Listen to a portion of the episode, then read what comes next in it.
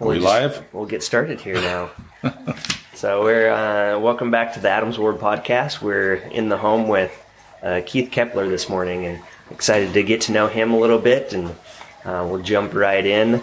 Um, hi, Keith. Thanks for joining us. Thanks for coming over, guys. Yeah, well, we'll just get started. How about you tell us a little bit about your childhood, where you grew up, uh, where you come from, your your home life, and that type of thing. Well, I was thinking about this question when I saw it. I thought to be fair to my folks, because uh, my parents were kind of strict, that I need to do a little genealogy here. So, my great grandfather, well, my relatives on the Kepler side come from northern Austria, German. So, German are very stoic, kind of strict people. Immigrated over, a man with five sons. So, my genealogy goes through one of those sons. My great grandfather, Solomon, was a Methodist minister, very wealthy in town up in the Great Lakes area, and he had the idea to start a city called Zion. And so he his idea was to do kind of the law of consecration with the city. I thought it was interesting that when the LDS people were like Kirtland and all that, at the same time I have a grandfather. I don't I have no idea if he heard about their idea of Independence, Missouri, and said, "Hey, I can do it better." But he developed a city, and needless to say, within three years, he lost uh, every dollar he invested. He was only able to recoup ten cents. So he went from a very wealthy man to a mediocre poor man. Yeah. And he had uh, six daughters and a son. His son's name was Joseph, and for whatever reason, Joseph left the family and went to South Dakota. And when my grand great grandfather died, he did not go to the funeral. So I'm gathering there wasn't a good relationship there. So in South Dakota, you don't have much in the choice of wives. So he got a mail order bride from Chicago. And I don't know what my grandmother was like, but I got the impression she liked why she even went to South Dakota. I don't know. But I hear that she was pretty flamboyant in Chicago. I don't know what that means, but uh, they had five children, of which one was my father. I think he was the fourth of five, not the youngest. But their relationship essentially failed. Um, became very bitter. My grandmother burned down her husband's barn with all of the farming equipment. And then she put my dad in the Merchant Marines in World War II at the age of 17.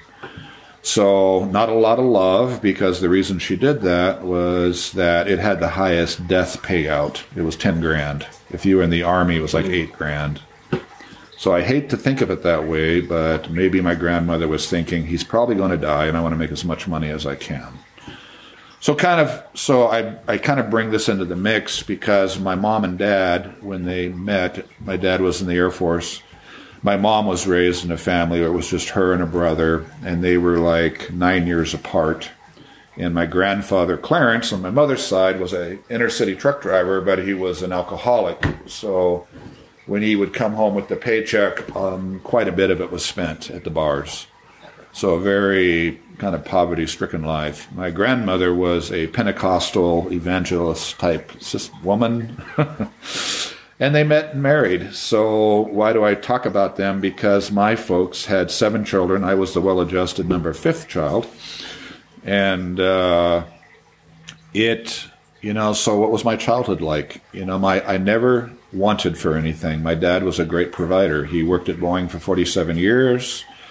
I always had clothes, food, a roof over my head, um, all of those things. But my dad, as you could probably understand from his history, kind of lacked in the ability to show love. You know, something my father taught me that I'm very grateful for is he taught me how to work. So my mother was a little bit better. She wanted to travel, but never did because of my dad not wanting to leave the farm. We had a little 20 acre hobby farm. And uh, but she tried. She took us to Disneyland one summer. She took us down to Biloxi, Mississippi, when my sister and brother-in-law were in the Air Force, and we went up through St. Louis, where her brother was. We did Mount Rushmore. If it hadn't been for my mom, we never, I never would have seen anything more than 20 miles from my Yeah. house. So mom tried her best. It's it's unfortunate that my dad, you know, if dad would have had a little bit of a desire to travel, you know, that would have been a lot better. Uh, we didn't go to church. I think in my whole time growing up, I was went to church twice. I remember going to my grandmother's Pentecostal church, and I attended it. I was about 12, and all the young youth were just like, I'm going to use the term monkeys. They were crazy. They were disrespectful to the instructor. They were climbing around and being just, and I'm sitting there watching them thinking, why would I want to be part of this organization? Because they're not being respectful to their teacher. So I'm always nervous as a Latter day Saint when you bring people to church. You always hope that it's a good, you know, talks and that when they go to their classes, I always ask, how was your class? And, and I always usually get positive feedback. I don't get what I got. So, but one thing my dad did, oddly enough, is when he was in the Air Force, he was at Hill Air Force Base in Utah, and his best man was LDS. So somehow that influenced him. So when we, as a child, every Sunday we would get up, have breakfast, and then we'd gather in the living room, everybody to have their New Testament, and we would read that every Sunday. So I have probably been through the Bible two or three times by the time I graduated from high school. And we did read the Old Testament. And I was just thinking the other day, another thing my dad brought in, which was kind of cool, it was called The Plain Truth. I think it was put out by the Assembly of God organization. But it would take a story like uh, Joshua and it would make it more like a novel. And it would be like 20 pages in there. And it was, they would take the scriptures and then they would kind of fill it in with kind of, you know, like a movie and I, I loved reading. It would come out once a month, and I always loved it because it would take some aspect of the Bible and make it into a like a movie. So I loved reading those. Oddly enough, and my dad was I was the fifth child, so four were gone by the time I was up, and we had I had two younger brothers. When I was 17, he decided that we'd start reading the Koran. And I can remember as a 17 year old, I don't know why, but I told him that I am not going to read the Quran. I will read the Bible. I'm not speaking against the Quran, although, you know, I have my feelings on it. But uh, so that kind of ended our Sunday, um, you know, scripture study. So I can tell you that when the elders came, I can honestly say that probably when we read scripture as they were teaching me the discussions, that I knew the Bible better than they did. So, sure. yeah, like probably a lot of people do that are raised in a Christian faith.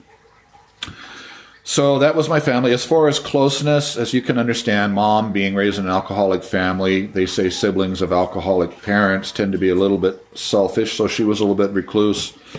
My dad didn't know how to love because he was not shown love. So, but they, you know, they were harsh. My dad was. Um, but so, how did I get through that? You know, junior high, seventh grade, I got into sports. I wasn't super great at sports, but I was very good at wrestling, you know, football and track. I had friends. That's how I had my associations. I got involved in student government. You know, my senior year, I was the high school associated student body president, and uh, that. And I had a couple good friends, and I just hung out with them. I didn't know any LDS kids. Our neighbors across the street were LDS, and they tried to influence my folks. Um, I knew about the church a little bit, but missionaries would come over. But when they did, my dad would usually pull them aside and have, you know, very positive conversations with them. He loved to talk religion, but I just would like I don't, you know, I would just walk out. I didn't know what was going on, you know. And uh, so, as far as hobbies, I I didn't really have any hobbies. I could milk cows, hand milk cows. I could, you know, I could.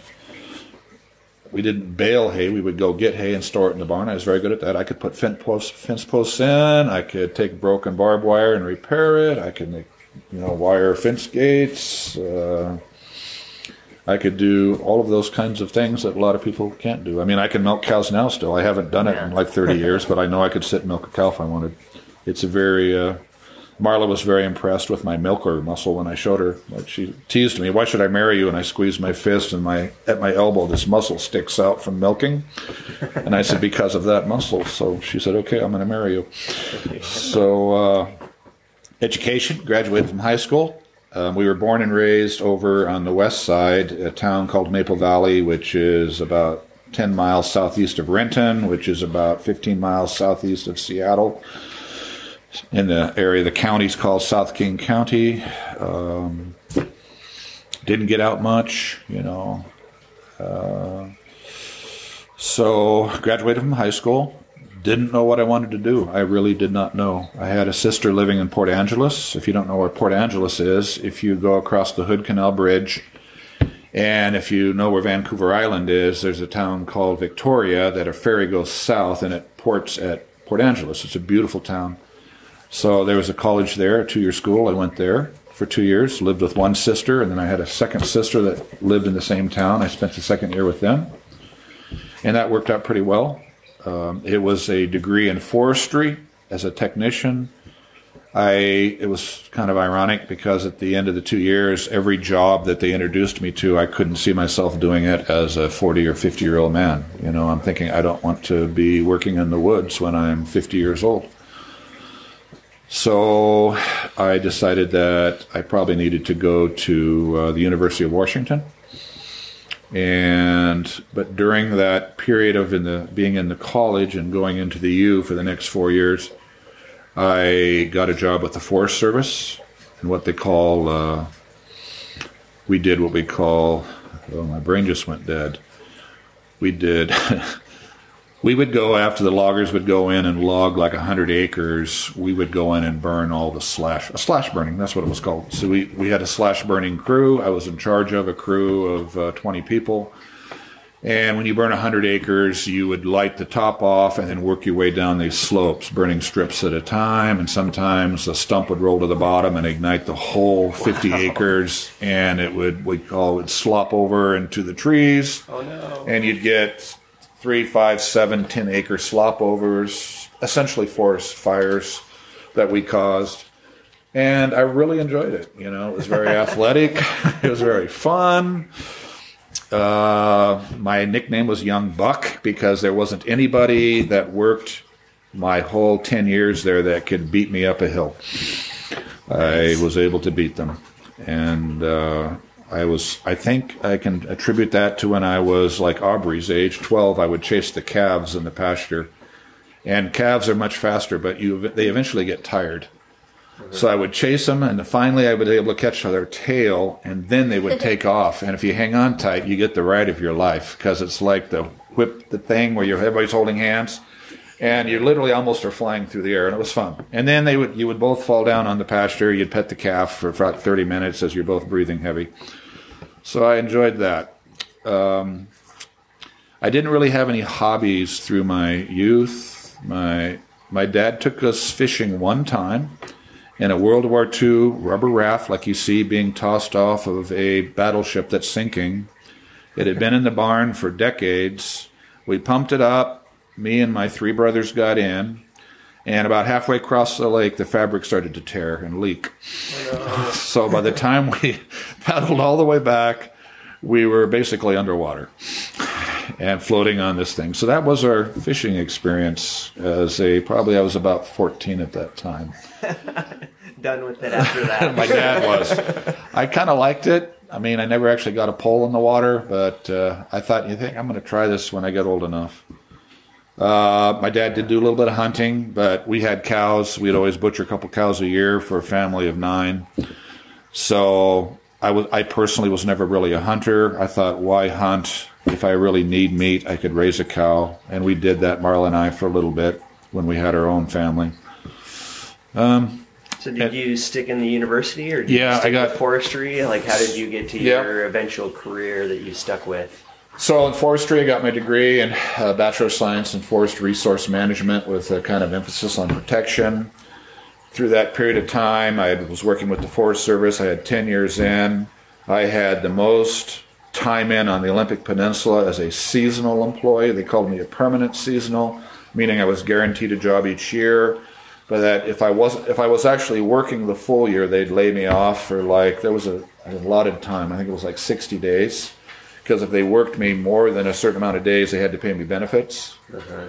So I was a permanent seasonal, meaning I had a guaranteed job with no benefits. But now with my four-year degree, I was able to apply for a job as a forester and a GS9, and uh, but it was like spring summer of I can't remember what year it was. It'd be like 1981 the ranger brought me into his office, and no lie, if you can picture John Wayne in an office smoking a big cigar, so the smoke level's down to the table, and you're a healthy person trying not to cough, um, he basically told me that in the government now, all GS9 professional foresters are 90% white men. And the feds were saying that they wanted it to be minorities 50% within five to 10 years. So he said, You will get hired, Keith, but anytime there's a promotion, you'll get passed over, not because you're not qualified, but it's not going to meet. So, so oddly enough, I was probably one of the first white males that experienced um, discrimination, you know, that you hear so much about today. But I'm a believer that um, when one door closes, two doors open. You hear that saying, and that for me was a very true statement because I had a friend who said, "Why don't you become a firefighter in a city fire department?" Who I'd never even thought about it.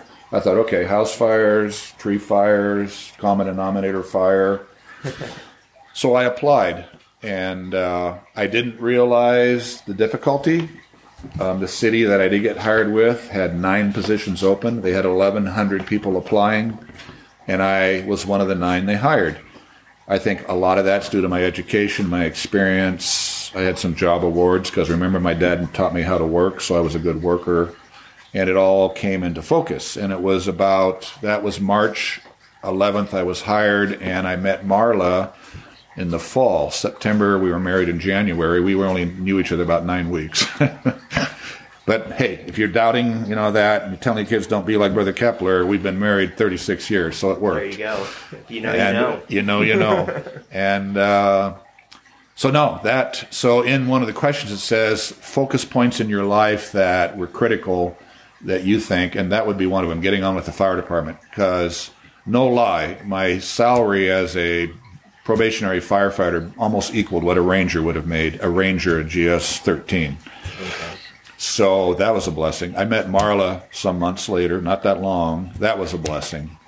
Um, I had some stability brought into my life. I was married before to a non member. It was right at the time I was testing that she didn't want me to test, and I knew that she didn't want to be with me, so I didn't include that in my decision making process. So I was I was a member in the church. I joined when I was younger, 19, married to a non member. So I kind of know what that's like when you run into not part member families. The irony is, is if you could go back into the 70s, you would never find an article written to a brother about what you do because you have a non-member wife. All the non-member articles are written to sisters if I went into the branch president out in Port or out in Forks or to a bishop, they're like, I really don't know what to do. Tell you, brother Kepler, I have no experience in this. It's always sisters. so uh, there was a lot of negative, but it all turned into a positive. So you say you were about 19 when when I joined. joined the church. Is that from the missionaries from I, around when your dad was was having well, people in and out, or when? Yeah, no, that's a good back? question. So when I lived in Port Angeles, my sister, the first sister I lived with of the first year, they joined the church in the Air Force because they were brought, you know, fellowship by a bunch of members in the war down in Biloxi, Mississippi, where the base was. So when I moved in with them, it was the natural process for them to bring me into the church. So when the elders taught, you know, in here it talks a little bit about uh, being a follower of Christ or what's nurtured your testimony. I can't speak for other people, but when the elders came to me, it wasn't like they taught me something I didn't know. It wasn't, I mean, if you were to ask me, when did you believe Christ or when did you have a testimony? I could honestly say I never did not have a testimony. I can remember as a little kid. When I was a little kid, I burned my arm when I was six playing with gasoline and matches. And for those of you who know that I'm a firefighter, you may think that I have some kind of psychological issue with fire, but I don't. Maybe so. Maybe. I don't. But uh, that was another critical turning point in my life because it put me on a different path. But I can remember as a six-year-old looking at the ceiling and going, "Why, why God did this happen to me?" I mean, I don't know how I said God. I don't know where the why God came from, but I always knew there was a God. Mm-hmm. So when the elders came and taught me, the only two things I can remember specifically that they taught me that I wasn't sure about is they said Jesus Christ was the creator of this earth, and I thought God was. I so they had to explain that to me. And then when they showed me the brethren, the first presidency and the 12 apostles, they were all in suits and ties, and I was expecting robes and sashes and hats, you know, like Catholics or, you know, those kinds of things. Essentially temple garments like we wear, right? So I was like, what? You know, these are the leaders. So that, but that was it. Everything else they told me. Eternal marriage, I believe that. I believe that since I was, as long as I can remember. It didn't make sense that you wouldn't be with the person you loved. Families being eternally together you know, I didn't really have a grasp of that because my family wasn't really one that would I want to be with, but I didn't not want to be with them. So, you know, it's so that was an easy, you know. And then what was interesting is when we had our Sunday Bible studies every Sunday, when my dad would extrapolate or sit back and ponder and postulate on the scriptures, he always gave it a little bit of an LDS slant, you know, which I thought was interesting. So I guess that was to my benefit too. Without knowing, or well, he was. Remember, he was in Utah for four years. His best man was. LDS. So I imagine he had a ton of discussions with his brother, his buddy. Right? They must have sure. talked about the church a lot. Okay. So the transition wasn't that tough for me at all, and uh, so I went into the Forest Service, transitioned into the fire department. That was great. Met Marla. Um, that was great. She already had Ariana my daughter, who's now 40, Relief Society president, and over on South Hill in the Moran Prairie Ward. Uh, she was four, and uh, we had some difficulty getting pregnant, so we basically couldn't. So we became foster parents. We started that process. We fostered a couple children. Uh, they gave us a son who was three going on four, Jared. And we found out that he had a daughter, four going on five, Celeste. So we took both of them in. We were strongly counseled not to take the girl because she would never bond. When we got our two children, they'd already, we were the ninth home that they would have been placed in over four years. So they call it failure to bond. It's an actual psychological process. And here we sit now, decades later, about 17. Our daughter essentially said, "We don't. I don't need you." Not in a negative, horrible way, but she just said, I don't want to be part of this family. We put her in Job Corps to give her a footing. She graduated, and she's living somewhere in Seattle in uh, apartments for the homeless. You know, she's not employed. She's basically living on government subst- substance. You know, our son's doing quite well. He did eight years in the military. He's going to be getting married to a gal now who has four children. And I told him the other day, I said, Your son, you're the best person probably to marry a lady with four children based on your life and all of the things that you've been through. So we raised him in the church. He went on a mission to Belgium. He came back within a year and a half. He became less active, which was hard to deal with. But I'm kind of over that now. I realize that what's more important is, you know, being there to support him I do believe, as they say, that he'll come back to the church. Not quite sure when, might be after I die, but you know, so it's there.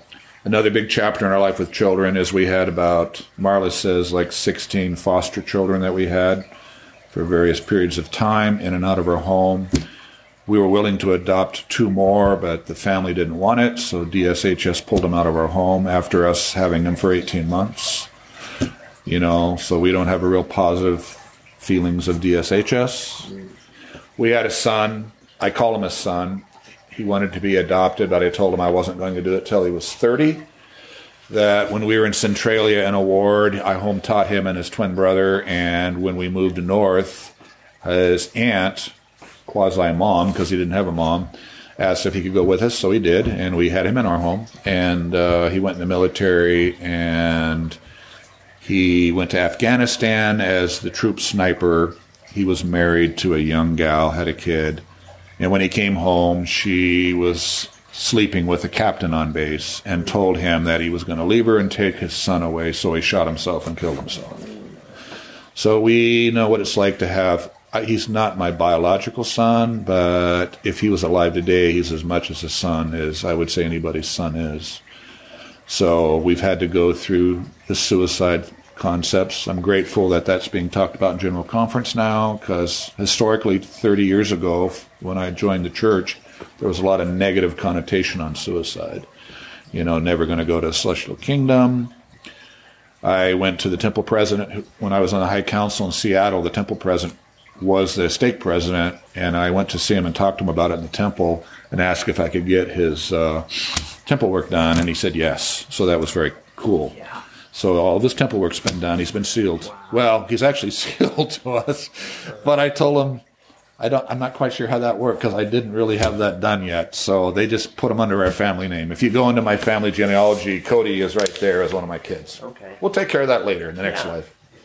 So we had that. Yes, our daughter lost her first grandson at 15 days. So we've had that experience of losing a grandson. T- terrible for us, but horrible for my daughter and son-in-law one thing that was cool when they lost their, their son is they put him in, they were down in Oregon, they put him in serving as temple workers in the temple for like nine months. So they were actual, called them to be temple workers. And they said that really helped them kind of get through that hard time. So yeah, fire department, uh, I loved it. Uh, one of the questions, uh, what has nurtured your testimony during your adult life? What has caused you to trust God? I thought about that and I thought, you know, again, I go back to I always known there is a God. I guess for me, God is, there has to be a constant. I think t- in today's world, when you talk to people, they're all over the place in their thoughts and thinking. They don't even know what to think. They're letting government, they're letting society tell them how to think, how to dress, what to do. But I can honest, I was less active when uh, I was married to the non-member. I tried to appease that individual by doing things with her. So I didn't go to church a number of times. We would go camping, hiking, climbing, all these things, hoping that someday she would reciprocate. But when you hear people that are less active and they tell you that their testimony is never, um, they never lost their testimony, you may puzzle that, but that is a true statement. It was probably over a five year window where I was what you would call less active. I did attend church occasionally, but my beliefs and everything I believed in never changed. I was just hoping that the circumstances of my life would change to where I could envelop this person into my life. And when that didn't happen, well, so yeah, I've got a lot of different perspectives, I guess you could say, when it comes to church activity and uh, the belief that we just, I really do believe that when you see somebody walk into the church, somebody that walks in that smells like cigarette smoke, and people go, you know, I don't see that so much anymore, though. This Adams Ward, I think, is great people are very welcoming in our ward. I don't see any, I don't personally see any judgment. There might be, but I don't see it or experience it. So. I think we hope that the church is baby stepping towards that. Yeah, so. evolving, and it's sure. uh, no, it's great. Uh, what does it mean to be a follower of Christ? I was thinking about that, and I thought in the fire department, you see a lot of pain and suffering, and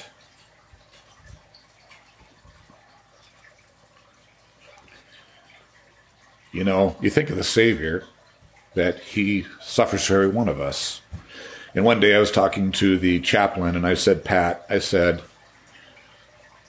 I said, I used to kind of do what you did, but now we've hired chaplains to deal with when a when a baby dies or a child dies or a 30 year old mother dies of cancer or there's a car wreck and there's pain and suffering, you bring a chaplain in. And I was kind of that person until we actually hired them.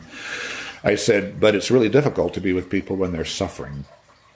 I said, but the beauty of it is, is, you know, we're told in the church to lift the hand that hangs low and be that person there for someone. And I said that. So, what does it mean to be a follower? I think that each of us in the Adams Ward, or each of us, doesn't even have to be a member of the church. When you do an act of kindness to somebody who's feeling down, depressed, upset, angry, and you can change them for the positive, you're taking that little piece of pain or anger or suffering that I think that when each of us sin, which I'm a great sinner, that Christ feels pain. Keith, I love you. Do a little bit better, 1% better, you know, but I'm still screwing up. But I know, also know that to serve someone is the best way to get around, in other words, to be in service of your fellow man overcomes a lot of sin. And it helps you be a better person. So being a follower of Christ to me is basically um, trying to do something for somebody to where the Lord doesn't have to do it. Or if somebody's suffering, being there with them, and if you shed a tear with them, then maybe the Lord won't have to shed that particular tear. He's giving it to you to shed. And if we can live our life, and that's, I guess, as a 60 going on 65 year old man, that's my goal if I live another 30 years, is to become more of a person that shares. In the fire department, when somebody's inside a building and their air pack is out of air, their bell alarm bell rings. It's an alarm. You can go in with a full air pack, and you have what we call a bypass hose. You can connect it to your full bottle of air, and you connect it to their bottle of air, and the pressures equalize out. So, what I'm trying to say is that in the process of sharing, you're going to lose something. You know, you're going to be giving a lot. So, if somebody's at 500 pounds of pressure or 600 pounds of pressure and you're at 4,000 pounds of pressure, when you connect to them, you're going to drop to 23 and they're going to raise to 2300. So true. It is a true statement. There are times when I can't give because I just don't have it to give. But then I try to refocus, going to church, being with the brethren. I love Elders Quorum. I love Brother Call. He gives great lessons. I love the brothers in our ward. I'm so comfortable around them. I love the talks. I love the people. It's just great. I get re-energized. I love to sing in choir. If you're listening to this and you're not in choir and you want to sing, my wife would encourage you to come and sing. Uh, just to let you know, a sister once told me that in the church they did a study and they found that nobody had ever had an actual heart attack while singing in choir. so uh, if you want to guarantee that you're not going to have a heart attack, sing in choir. At least while you're singing in choir, you won't have a heart attack. And uh, yeah, so I think. So I think that's pretty much it. How's my time? Did I go way over? It's beautiful. Well, thank you for being with us today. We really appreciate your time and and uh, loved your story. Yeah.